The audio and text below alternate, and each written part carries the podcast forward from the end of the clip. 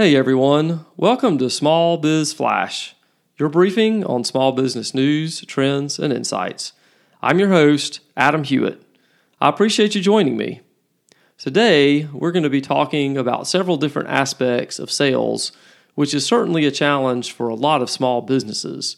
David Lusk of Evergreen Sales Group will be our guest, so stick around because that's coming up right after the news roundup.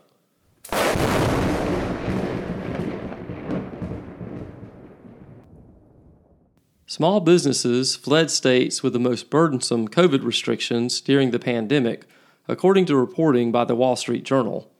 Net migration of smaller businesses out of the Northeast to the South, for example, doubled between 2020 and 2021. The biggest winner of new firm migration during 2021, according to data from the Bureau of Labor Statistics, was Florida, followed by North Carolina, Nevada, Texas, and Tennessee. Professional services businesses, such as consulting firms, top the list of those leaving one state for another.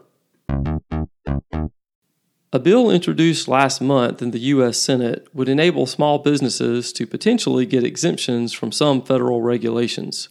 The Prove It Act of 2023 aims to give businesses the power to flag policies for review that are not directly set by Congress but rather are created by various federal agencies.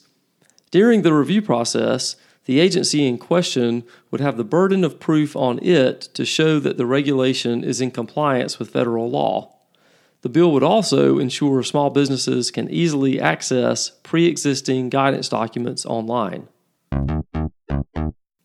Small business owners don't pass the reins to their children upon retirement as often as you might think.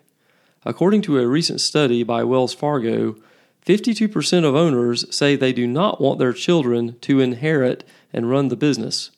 Reasons given include lack of confidence that children will keep the company stable, and receiving a large inheritance can prevent a child from becoming independently successful.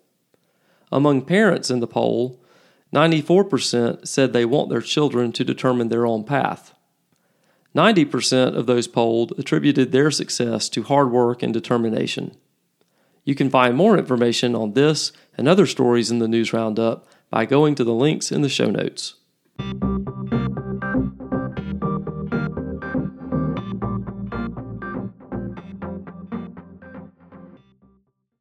Small business owners, you need the pros at SBS Accounting and Advisors to keep your AP, AR, and financial statements on track. For 16 years, the good folks at SBS have been helping owners like you make better decisions and grow their profits. So go to sbsaccountants.com today to set up your free 30 minute consultation. Use the promo code FLASH to get 20% off your setup fee. Again, that's sbsaccountants.com.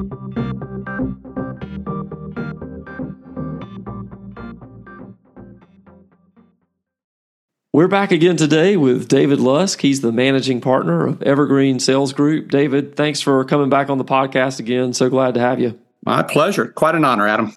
Well, so we are going to talk today about how to create predictable, sustainable sales. And this is so important for small businesses. And there's so many small businesses out there that struggle with this. So I'm excited to get into this content. And David, one of the things that we were talking about um, off a mic uh, that we're going to discuss right now is the sales process. And um, you had talked about how this is a method that if you do it correctly, uh, you can increase your close rate to as much as 97%. And so I know that that's something that is um, probably piqued the interest of the listeners and, and managers and owners everywhere would just love to get to that point. And, you know, of course, it's not something that happens overnight and it, it takes a lot of persistence and, and, hard work.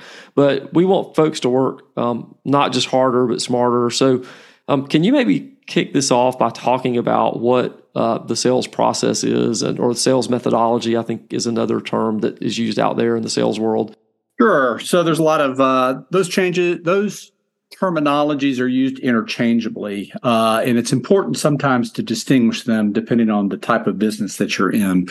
But a sales process is a linked sequential steps of activities that you aligned to a buying journey. So your customer is coming into your organization and making decisions about how they're going to go and whether they're going to purchase. We call that the the sales process. So it's the way in which people move to make a, a purchase decision. The methodology focuses more on the how. Those are the engagements that you're having, how they are moving through. When do you talk to them? When do you send them collateral? When do you set them up? Um, or how do you when do you set them up for the demo and then how do you present that demo that's compelling and interesting those are all skills that are typically built into your sales team so it's important to understand that most businesses when they look at wanting to scale they're they're thinking uh, all I need to do is pump up my marketing engine, and that's certainly a component of it a lot. But you have to be careful that you want to be able to grow to sustain um, any of that growth, and the sales process really helps you narrow that down. Well, and I think one of the things to your point that um, is a common mistake is that yes, uh, companies gear up their marketing engine, they put a lot of thought and effort and money into getting their message out there to the world. And then they get interest on some level. Either they get hits to their website, the phone rings, um, you know, people come to their booth at the trade show, whatever the case may be. Uh, but they don't know how to make that conversion happen. And so they get the interest, but that's it. And and so there's a lot of uh, effort spent, a lot of time spent, a lot of money spent, but there are no results ultimately. And so um, can you maybe talk a little bit more about how, and, and maybe this goes to the playbook um, as well, but you know, how do we help small businesses prevent um, that mistake? Yeah, so you're right, Adam. That is that's a fairly common and significant problem that small businesses face, or really any business, quite frankly, uh, is this whole notion of trade shows and kind of what do we do. So the sales process helps align the organization to where a customer wants to buy. What I see very frequently is uh, these events produce a, a, great deal of interest. They produce the leads, exactly why you have them. And what typically will happen because you don't have a good process in place is your sales teams will get excited about trying to accelerate all of these people through the process. And so they really latch on to the hot and bothered people that are ready to buy and they forget about the other uh, opportunities that were created. And so then they try to circle back three weeks and four weeks later trying to get them re-engaged and the attention of the buyer has already shifted so we have to remember that buyers are making their buying journey 65% digitally in the modern age. And so it's right. very important once you have that interest that you do have the steps in place in order to keep them engaged and keep them interested interested in buying your solutions. So absolutely. So when it comes to the methodology piece of that uh, what often happens and what we like to look at is, is the balance of that. We want the salesperson to be really creating the need or the problem in the mind of the customer. So w- when we were talking off mic, I was giving a little example of your, your customers all have a need. They, you know, they came to you because at some level they have a little bit of an itch. And your job as a salesperson is to take that itch and really demonstrate and help the customer see that it's it's really rather bothersome. And even though they're living with it it's actually creating problems for them elsewhere.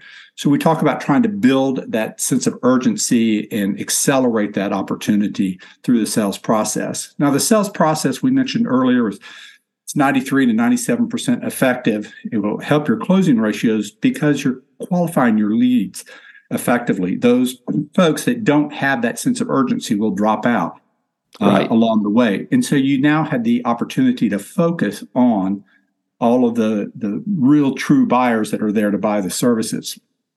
So, David, can you explain to the audience one of the things we hear a lot um, for those of us, including myself, who are not, you know, sales guys, um, the term sales plan or sales playbook, and a lot of companies, smaller companies especially, um, well, really, I guess mostly smaller companies aren't sophisticated in this realm and don't have playbooks really built out.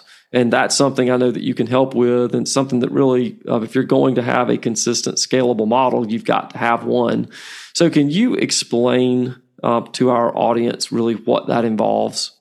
Sure. Uh, so, you know, in this world of uh, of sales, a lot of these terms get mashed up together, as we've talked about before. So, a sales plan is typically developed by an individual. Uh, it's by the individual rep, and it's really targeting the accounts. It's understanding their particular buying characteristics. It's understanding how they want to touch them and how their sales motions are going to align to the marketing motions that are going on with the organization. The okay. sales playbook is a little bit different because it's typically used across the whole organization for the it's provided by the organization to the sales team to help them with their interactions and help them with guidance. So it has a lot to do uh, with it may incorporate the sales plan absolutely but it's also going to have your personas it's going to have your buying centers it's going to have all the things that are embedded in your sales process being brought forward and giving you primers giving you little bits of information about how to think about that uh, you might have questions that are built in there. If you're talking to an economic buyer you might have these are questions that a decision maker really wants to know about.